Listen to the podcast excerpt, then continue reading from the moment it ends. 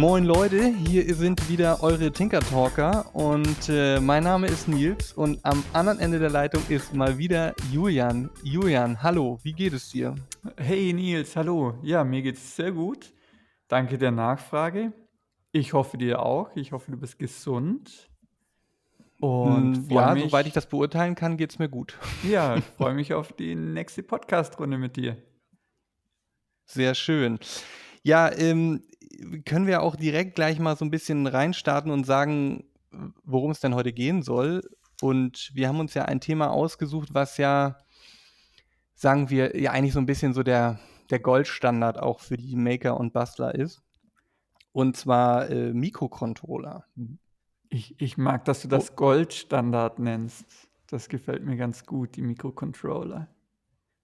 Naja, es ist äh, zumindest mal in vielen Projekten, würde ich jetzt einfach mal so behaupten, die Grundlage für, äh, für, für vieles. Mhm. Und ähm, da gibt es ja viele verschiedene Arten, Sorten und äh, der Arduino, um da so direkt mal reinzusteigen, ist ja, würde ich sagen, so mal der bekannteste von allen. Genau. Liege ich da genau. richtig? Ja, würde ich auch so einschätzen. Arduino und vielleicht mittlerweile auch Raspberry Pi. Aber es sind zwei Welten, auf die wir gleich eingehen werden. Genau, vielleicht sollten wir einfach mal so ein bisschen damit starten und sagen, wozu werden denn überhaupt diese Mikrocontroller-Boards, muss man ja sagen, mhm. überhaupt verwendet? Wann, also ich frage dich jetzt einfach direkt mal, für welchen Zweck würdest du zum Beispiel den Arduino verwenden? Naja, eigentlich gibt's, äh, natürlich unterschiedliche Anwendungen. Im einfachsten Fall also, ich versuche es mal so zu erklären, wenn ich einfach einen Schalter habe und damit ein Licht ein und ausmachen möchte, dann kann ich das über einen einfachen Stromkreis machen. Wenn ich das Licht jetzt irgendwie automatisch, äh, wie ein Blinklicht jetzt zum Beispiel ein und ausschalten möchte, kann ich das zwar auch über einen analogen Stromkreis irgendwie lösen Allerdings habe ich, wenn ich das Ganze beim Arduino programmiere, gleich mal mehr Möglichkeiten. Ich kann das irgendwie schneller anpassen. Ich kann zum Beispiel auch Sensoren reingeben, äh, dass ich aufgrund dessen, wie hell es zum Beispiel ist, über einen Lichtsensor, kann ich die Blinkgeschwindigkeit verändern oder so. Das heißt, ich bekomme recht schnell eine viel höhere Komplexität durch die Programmierung des Mikrocontrollers als ich es äh, mit einer analogen Schaltung aufbauen könnte.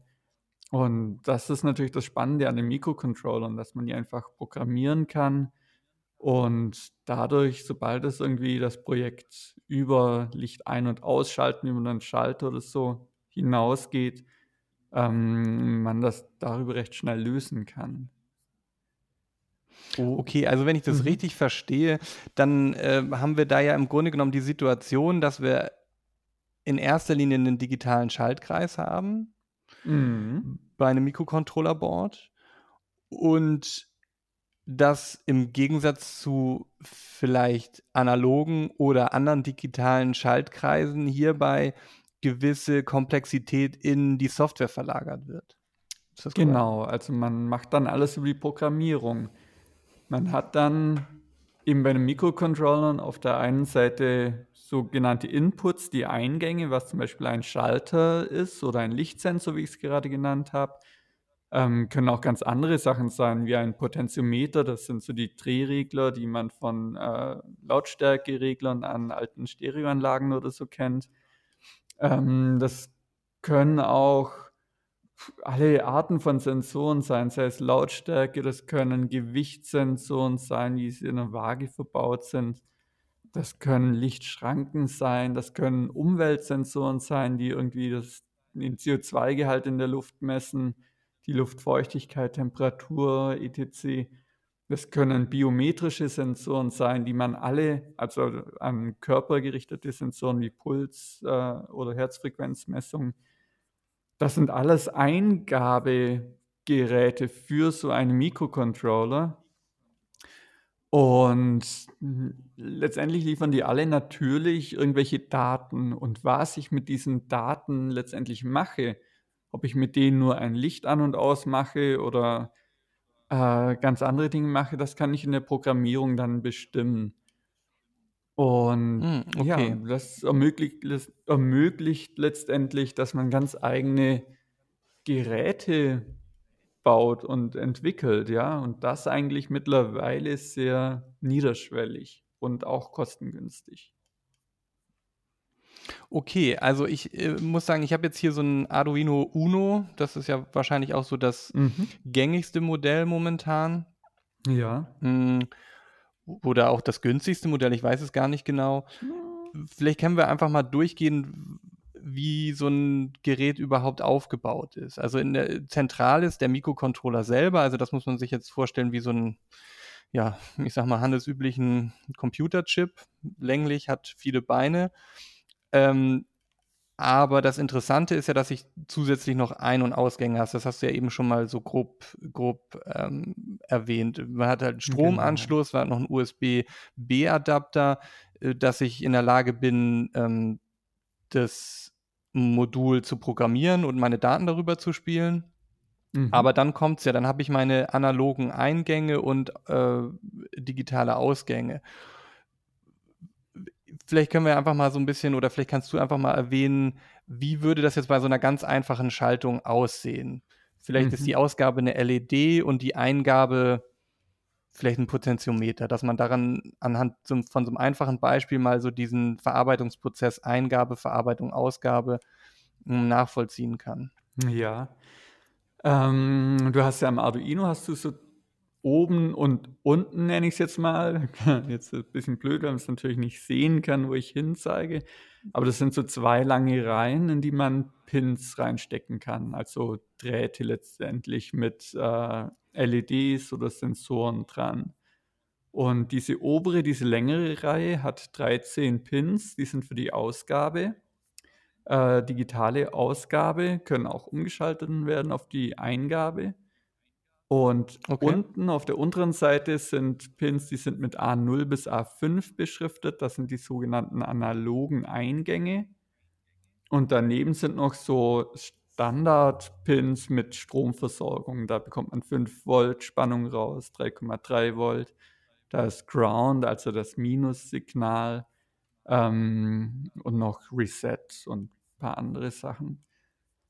Jetzt, wenn wir einfach mal 'ne LED anschließen wollen 'ne LED braucht ja immer Plus und Minus, wenn sie an 'ne Batterie oder so hinhält.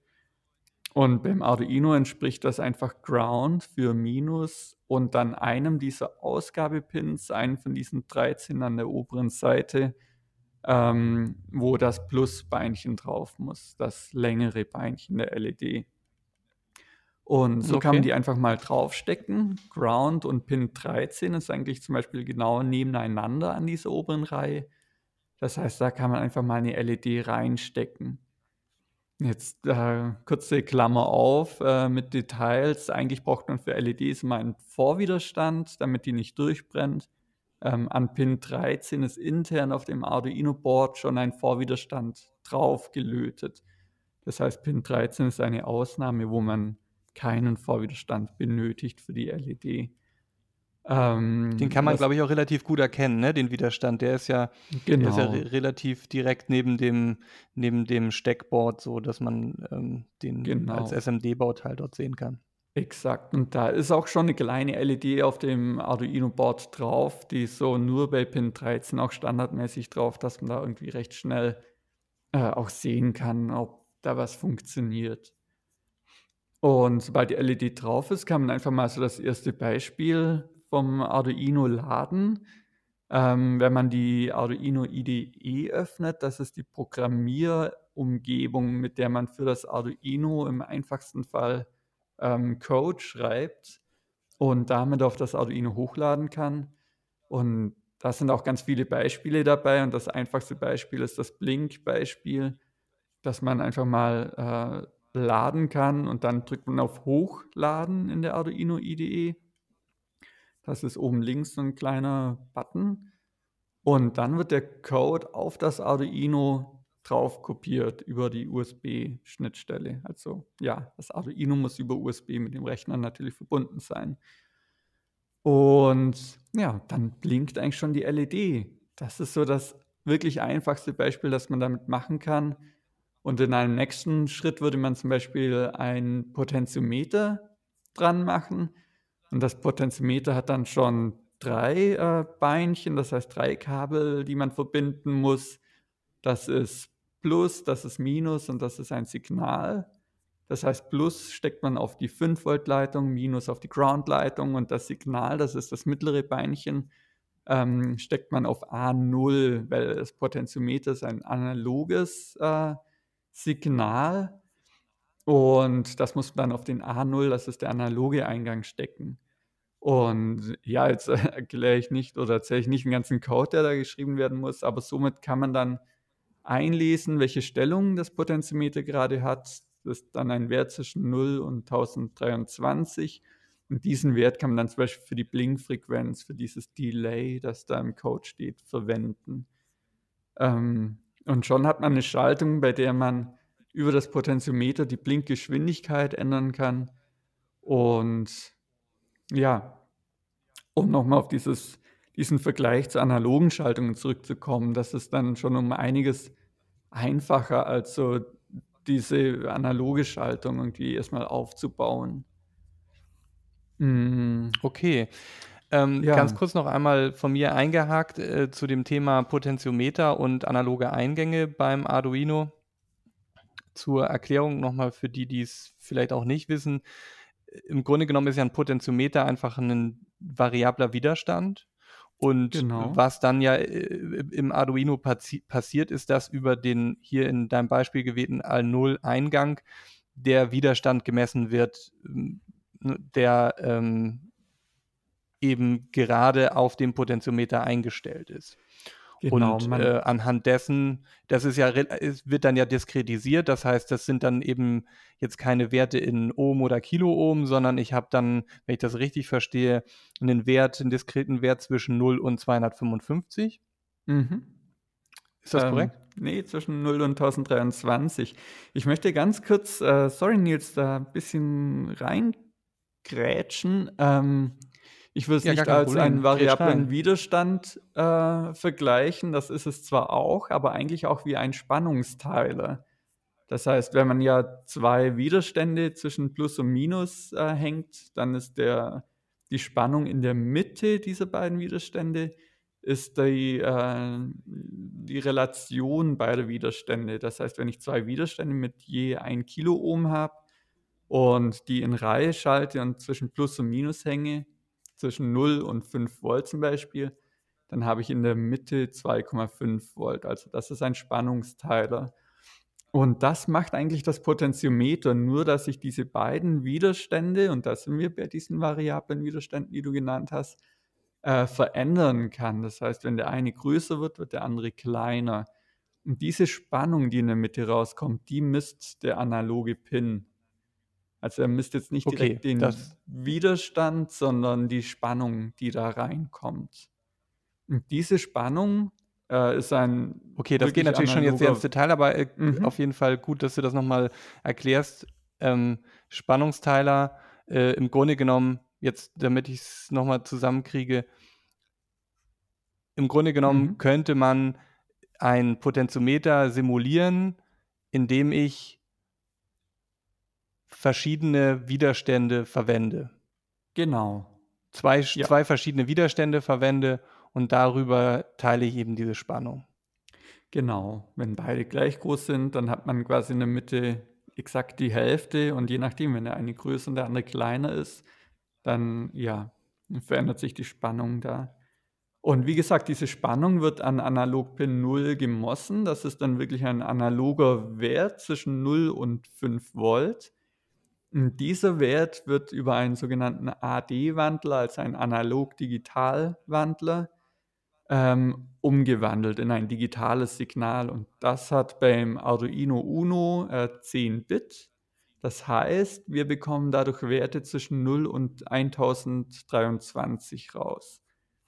Und diese Werte können wir dann einfach nehmen und äh, damit irgendetwas machen. Die Blinkfrequenz, wie vorher genannt, äh, verändern die Helligkeit der LED verändern Oder wenn wir dann natürlich irgendwie äh, komplexer werden und ein Display ans Arduino angeschlossen haben, können wir damit auch ein Spiel steuern oder irgend sowas. Ah ja, ähm, okay, gut. Genau. Ähm, vielleicht können wir, äh, bevor wir irgendwie äh, noch zu so komplexeren Anwendungen kommen, wie Displays, damit ist man dann ja auch schnell bei gewissen Bussystemen, die vorhanden sind. Mhm. Vielleicht können wir noch einmal ganz kurz auf die Programmierung von einem Arduino eingehen. Hm, das haben wir nämlich noch gar nicht gesagt. Vielleicht welche Programmiersprache verwendet wird und aus welchen, ich sage jetzt mal klassischen beiden ähm, Funktionen, die äh, ein, ein, ein Sketch, so nennt sich ja ein Arduino-Programm, äh, aufgebaut ist. Magst du da vielleicht noch was zu sagen? Ja, gerne. Ähm, also erstmal Programmieren, so der einfachste Weg ist über die Arduino IDE. Und das ist ein kleines Programm, das kann man sich äh, kostenlos bei Arduino äh, runterladen auf deren Webseite. Und ja, das ist so ein kleiner wie ein Texteditor und damit programmiert man in C++. Äh, C++ ist eine recht maschinennahe Sprache, hat auch eine gewisse Komplexität, aber das Tolle am Arduino ist, dass es die geschafft haben, diese Komplexität größtenteils rauszunehmen. Das heißt, man hat relativ einfache Befehle und ähm, die packt man da dann rein. Man sieht, wenn man Arduino IDE startet, für das einfachste Beispiel so zwei Grundfunktionen. Äh, das ist zum einen die Setup-Funktion und das andere ist die Loop-Funktion. Der Unterschied zwischen beiden ist, dass die Setup-Funktion, wenn das Arduino angeschaltet wird, einmal ausgeführt wird. Das heißt, hier schreibe ich alles rein, was einmalig initialisiert werden muss. Wenn ich zum Beispiel einen Servo habe, würde ich, also Servomotor habe, äh, würde ich da reinschreiben, an welchem Pin der dran ist. Ähm, ich deklariere äh, oder weise irgendwelchen globalen Vari Variablen Werte darin zu oder mache andere Initialisierungsgeschichten. Alles, was nur einmal stattfinden muss. Ähm, in der Loop-Funktion. Äh, ganz kurz einmal, äh, ja. ganz kurz noch einmal zur Setup-Funktion bitte. Äh, du kannst ja den Pin-Mode auch einstellen, ne? weil einige sind ja sozusagen, ähm, haben ja eine duale Funktion, einige Pins, sodass ich eben äh, dort auch äh, definieren kann, ist es ein Eingang oder ist es ein Ausgang. Ist das richtig? Ja, ne? Richtig. Äh, danke, dass du sagst, Nils. Das habe ich jetzt gerade ganz vergessen. Das ist eigentlich so das Wichtigste, was man in der Setup-Funktion natürlich machen muss. Ähm, dass ich bei den ganzen Pins über diesen Befehl Pin-Mode eingebe, ist an Pin 3 zum Beispiel ist da eine LED drin, das heißt, ist das ein Output-Pin. Dann schreibe ich Pin-Mode, Klammer auf 3, Output, Klammer zu. Oder wenn da jetzt zum Beispiel ein Schalter dran ist oder ein Taster oder so, dann schreibe ich, dann ist es ein Input, das heißt, hier kommen Daten rein und dann schreibe ich Pin-Mode, Klammer auf 3, Input, Pull-Up oder so. Ähm, Genau, das sind die Dinge, die man in der Setup-Funktion erledigt. Das heißt, man sagt dem Mikrocontroller in der Setup-Funktion, was eigentlich an Sensoren und ja, Eingabe- und Ausgabegeräte dransteckt oder welcher Pin für welche Zwecke verwendet werden soll. Vielleicht kann man es so äh, am besten umreißen. Und ja, Sobald das Programm der Mikrocontroller diese Initialisierung in der Setup-Funktion durchgeführt hat, springt er automatisch in die Loop-Funktion.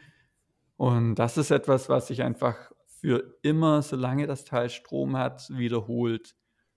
Und da schreibt man zum Beispiel dann die Befehle für ein Blinklicht rein. Das heißt, das Licht geht einmal an, wartet ein bisschen, geht wieder aus, wartet ein bisschen. Und schon dann fängt der Loop von vorne an, dass das Blinken wieder von vorn losgeht. Und ja, in dieser Loop-Funktion liest man Sensordaten ein, steuert LEDs, Displays, Motoren, äh, alles Mögliche einfach an.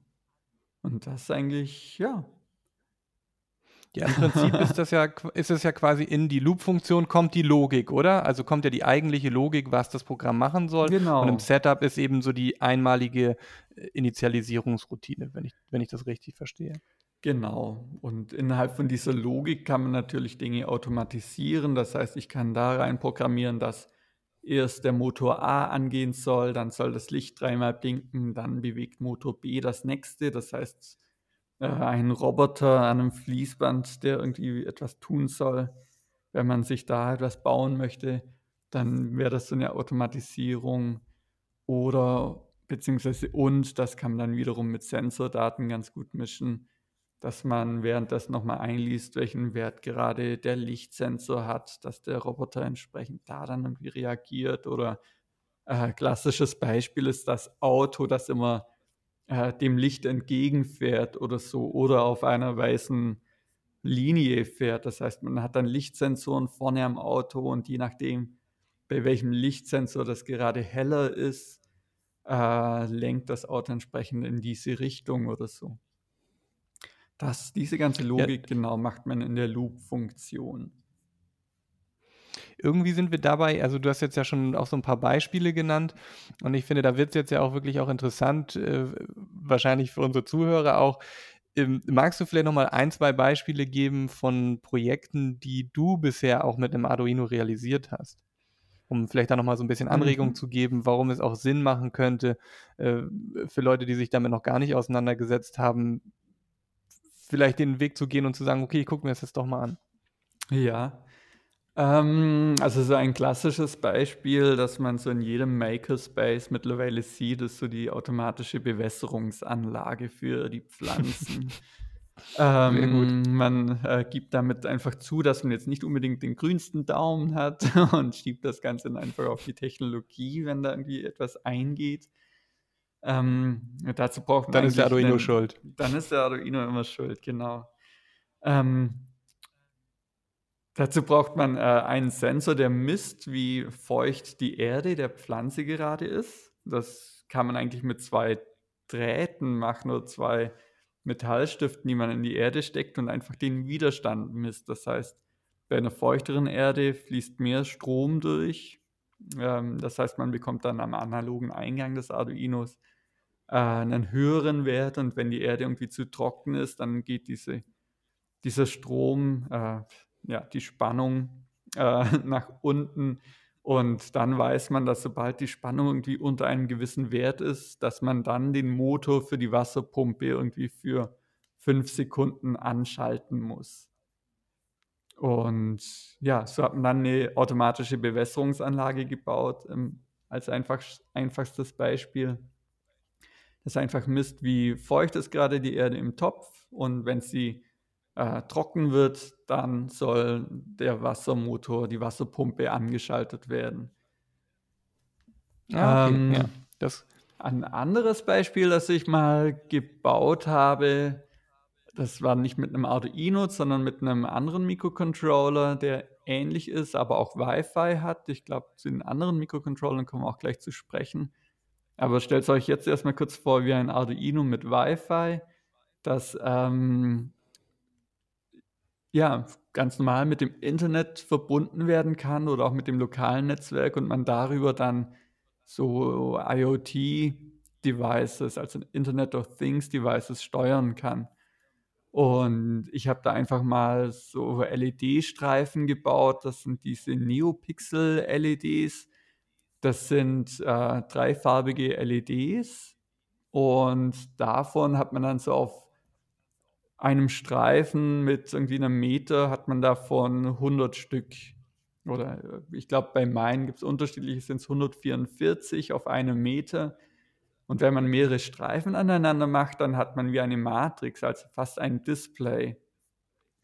Und da habe ich dann einfach so ein kleines Gerät gebaut, das ich äh, über das Netzwerk diese LED-Streifen ansteuern kann und Animationen darauf abspielen kann. Das heißt, man bekommt irgendwie ja so ein recht reaktives Licht, das man äh, auf der Bühne oder zu Hause oder so relativ kostengünstig bauen kann. Äh, das Schöne ist, ist, dass es eben über einen Akku läuft, alle Daten dorthin gestreamt werden und man äh, ja, einfach sehr flexibel mit umgehen kann. Ist dann egal, ob man sich ein Lichtschwert steuert oder irgendwie äh, das tatsächlich als IoT-Device dann umbaut, dass du aus Hamburg irgendwie mein Licht hier in Berlin steuern kannst oder das Teil über einen Lichtsensor ähm, ist ja, die Frage, ob du das haben wolltest, dass ich das mache.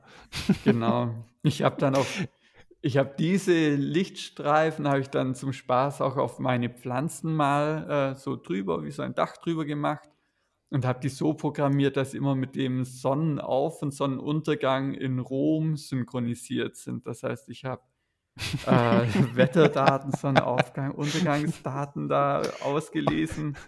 Dafür Und fühlen Sie sich wohler? APIs. Na, es war so 'n kleiner Olivenbaum und ich dachte dann, äh, bleibt er länger, aber er ist, äh Ist auch er ist eingegangen. er ist nicht mehr unter uns. So, das Oh, das ist künstliche schade. genau, das künstliche Licht war dann doch nicht, äh, ausreichend für ihn. Okay, aber ich meine, das ist ja cool. Das heißt, mit so 'nem so so 'ner Matrix, die du da äh, oder ansteuerbaren Matrix, die du da, ähm, beschrieben hast, da könnte man ja wahrscheinlich auch so was wie kleine Animated GIFs dann da drauf ablaufen lassen oder irgendwie so Scherze Absolut. machen. Ja. Okay. Dann hätte ich aber gleich die nächste Anschlussfrage, weil du ja schon so 'n bisschen in die Richtung gehst und, äh, von anderen Mikrocontroller-Boards gesprochen hast. Und, äh, zwar meine Frage wäre jetzt, wann gerate ich dann zum Beispiel mit so was wie dem Arduino Uno oder vergleichbaren Boards an Grenzen und wann muss ich mir dann, äh, vielleicht Alternativen suchen und, äh, was gibt es für Alternativen? Mhm. Ähm, zum Beispiel stößt man an die Grenzen mit dem klassischen Arduino Uno, wenn man etwas mit Internet of Things, das heißt etwas mit Wi-Fi Connection machen möchte. Dafür gibt's dann mittlerweile andere Controller, auch von anderen Firmen, wie den ESP32 oder den ESP8266, die wiederum auch auf sogenannten Entwicklungsboards drauf sind. Und da nennt sich das einfachste Node MCU. Äh, können wir auch alles in den Shownotes verlinken. Klar, Aber das sind Fall. dann, äh, so diese Mikrocontroller, mit denen man, äh, IoT-Devices bauen kann. Ähm, 'ne andere Limitierung bei den Arduinos ist, äh, zum Beispiel, wenn ich, ähm ich blicke jetzt hier gerade wieder auf meinen, äh, Synthesizer und da sind ganz viele Module drin, die natürlich auch Soundbearbeitung machen.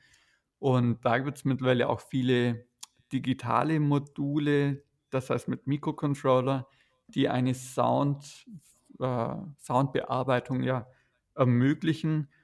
Und dafür ist das Arduino jetzt auch nicht leistungsstark genug. Das heißt, das Arduino mit seinen 8 Megahertz kommt einfach rein von der Geschwindigkeit an seine Grenzen. Und dafür nimmt man dann also in den meisten dieser Synthesizer-Module sind dann die STM32 Mikrocontroller, äh, verbaut. Es ist aber auch zum Beispiel mit dem Teensy möglich, mit dem du ja auch schon, äh, experimentierst und auch schon Sachen baust.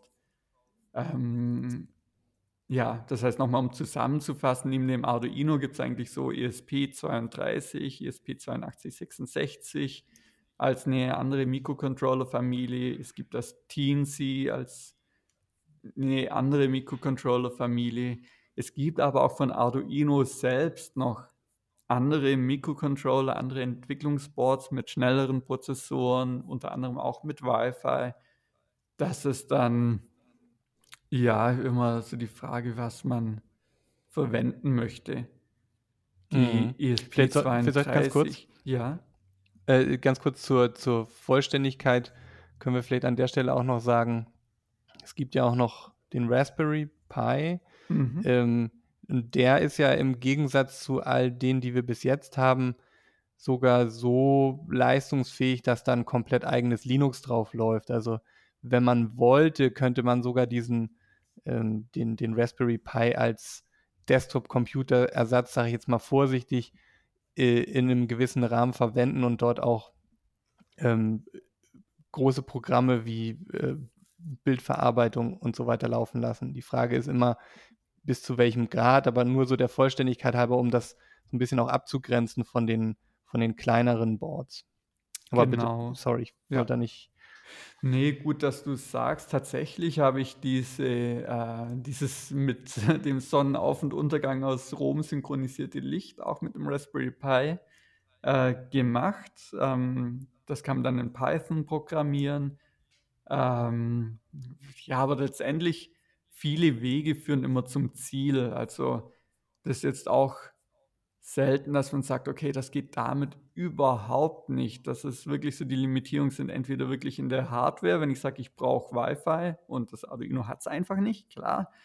Oder wenn ich jetzt irgendwie ähm, ja, Sound Processing mache und das Arduino natürlich nicht diese Rechnerleistung hat, um das zu machen. Aber ob ich jetzt ein Wi-Fi-taugliches Arduino habe und das irgendwie an Wetterdaten mit Wetterdaten connecten möchte oder das mit dem Raspberry Pi mache, das ist dann auch ihre Geschmackssache. Wahrscheinlich immer noch ein Stück weit auch äh, sorry, war ob, wieder ein bisschen Ob man eine Library findet oder eine API für das Arduino oder auf die ich einfach zugreifen kann, um die Wetterdaten zum Beispiel einfach abzugreifen. Mhm. Ja.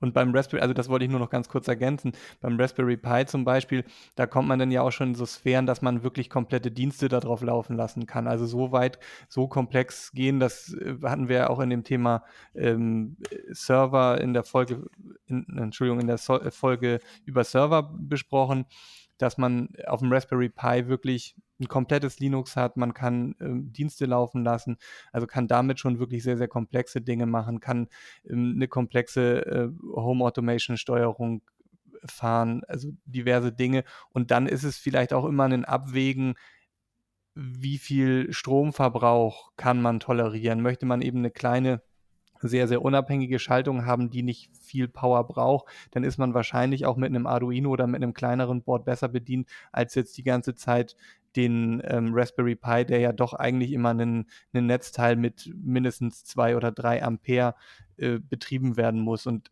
das ist ja immer die Frage, hat man das jetzt an der Stelle auch zur Verfügung und ist man willens, das so laufen zu lassen?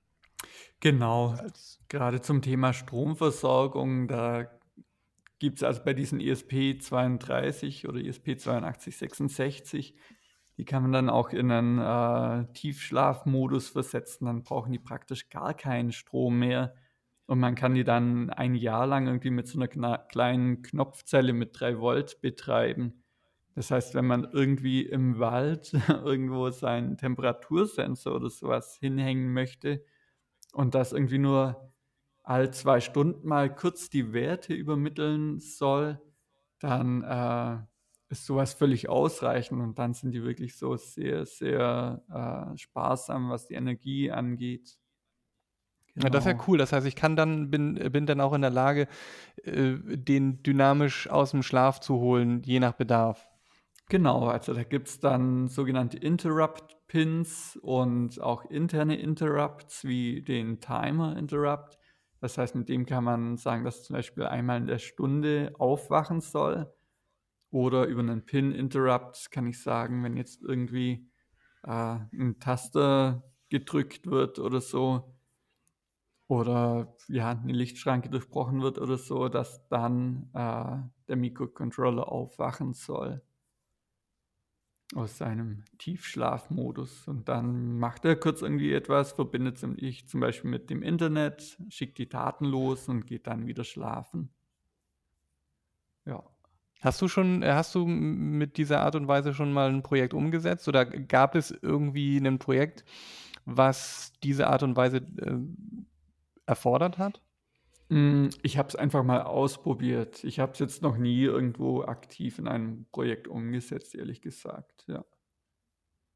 Okay, aber es ist auf jeden Fall eine spannende Möglichkeit und das äh, ähm, kann man ja dann sozusagen auch bei der Entscheidungsfindung, welche Plattform man nun verwenden sollte, möchte, einfach mit berücksichtigen. Also dass vielleicht der Genau, ja. Stromverbrauch eben auch einfach eine Entscheidungshilfe ist in dem, in dem Zusammenhang. Vielleicht ganz kurz noch so, welche Möglichkeiten. Also ich habe vorher so gesagt, dass man zum Beispiel auch Displays an das Arduino hinhängen kann oder auch an den ESP32 oder an das Teensy oder so. Also mit Displays ähm, meinen wir zum Beispiel so ganz kleine OLED-Displays, die nur 128 mal 64 Pixel haben oder so.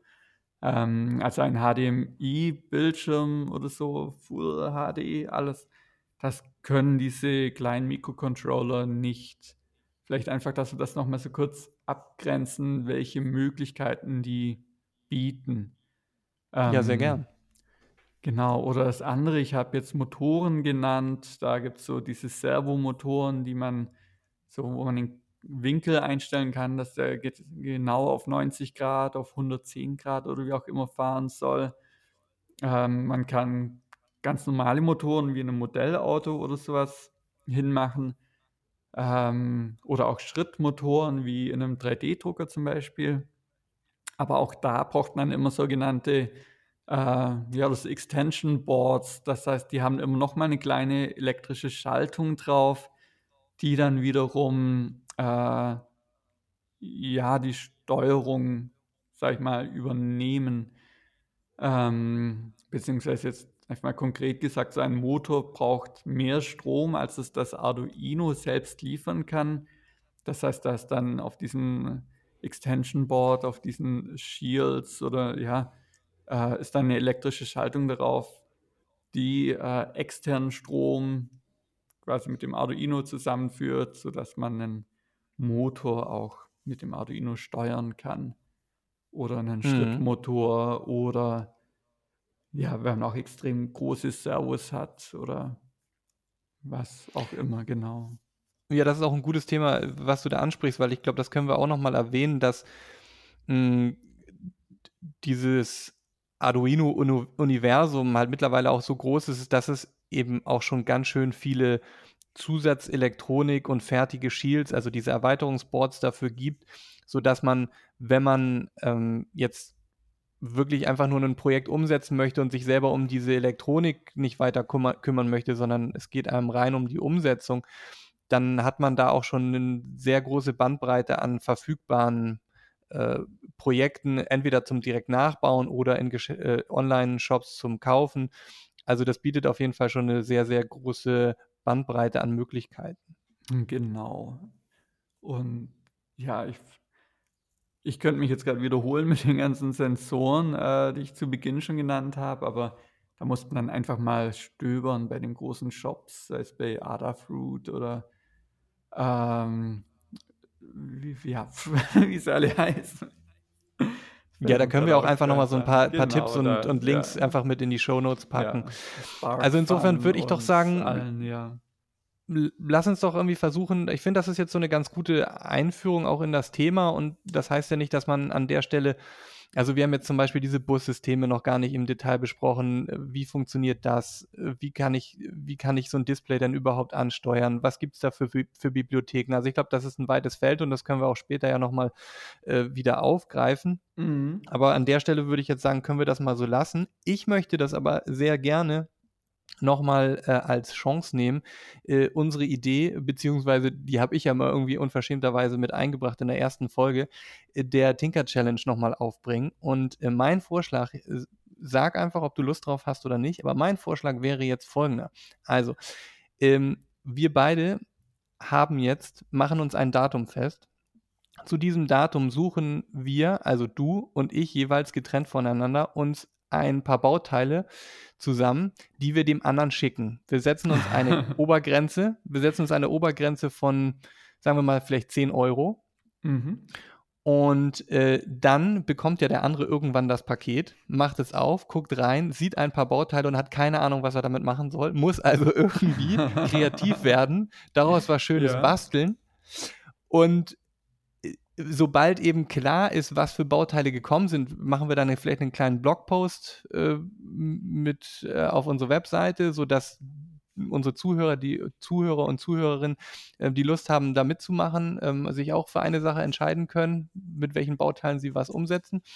Und dann gucken wir einfach mal, was dabei, äh, rumkommt. Und in der nächsten Folge können wir uns das ja gegenseitig mal so vorstellen und sagen: „Hier, pass auf, ich habe“ keine Ahnung, ich sage jetzt mal irgendwas Doofes, irgendwie, äh, hier aus dem, äh, Potentiometer und der Leuchtdiode habe ich, äh, 'nen Murmelspiel 'nen virtuelles Murmelspiel gebastelt oder irgendwas in der Richtung. Also, das ist ist ja es ist ja Ja, offen. Es ist ja, offen. Es ist ja, ja, komplett das offen. äh, ich bin dabei. Klingt gut. Genau, äh, das finde ich super. Ich habe gehofft, dass du das sagst und jetzt mhm. nicht sagst, ach komm.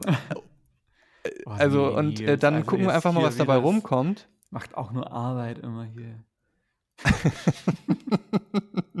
ja, ich meine, du hast natürlich recht irgendwo, aber ich finde, das können wir uns jetzt mal gönnen. Wir können uns, es muss mhm. ja auch mhm. nicht übermorgen fertig sein. Wir können ja sagen, das ist dann irgendwie in zwei Wochen oder so. Und äh, dann gucken wir einfach mal, was dabei rumkommt, oder? Hm. Was ja, du? sehr gerne. Dann machen cool. wir mal Päckchen fertig die Tage und schicken sie uns. Ich bin gespannt. Julian, es war wie immer eine Freude, mit Hat dir zu schnacken. Gefreut, Nils. Jo. Bis zum nächsten Mal. Ja, und dann sage ich allen Zuhörerinnen und Zuhörern auch noch Tschüss und äh, bis dann. Ciao. jo, bis dann. Ciao.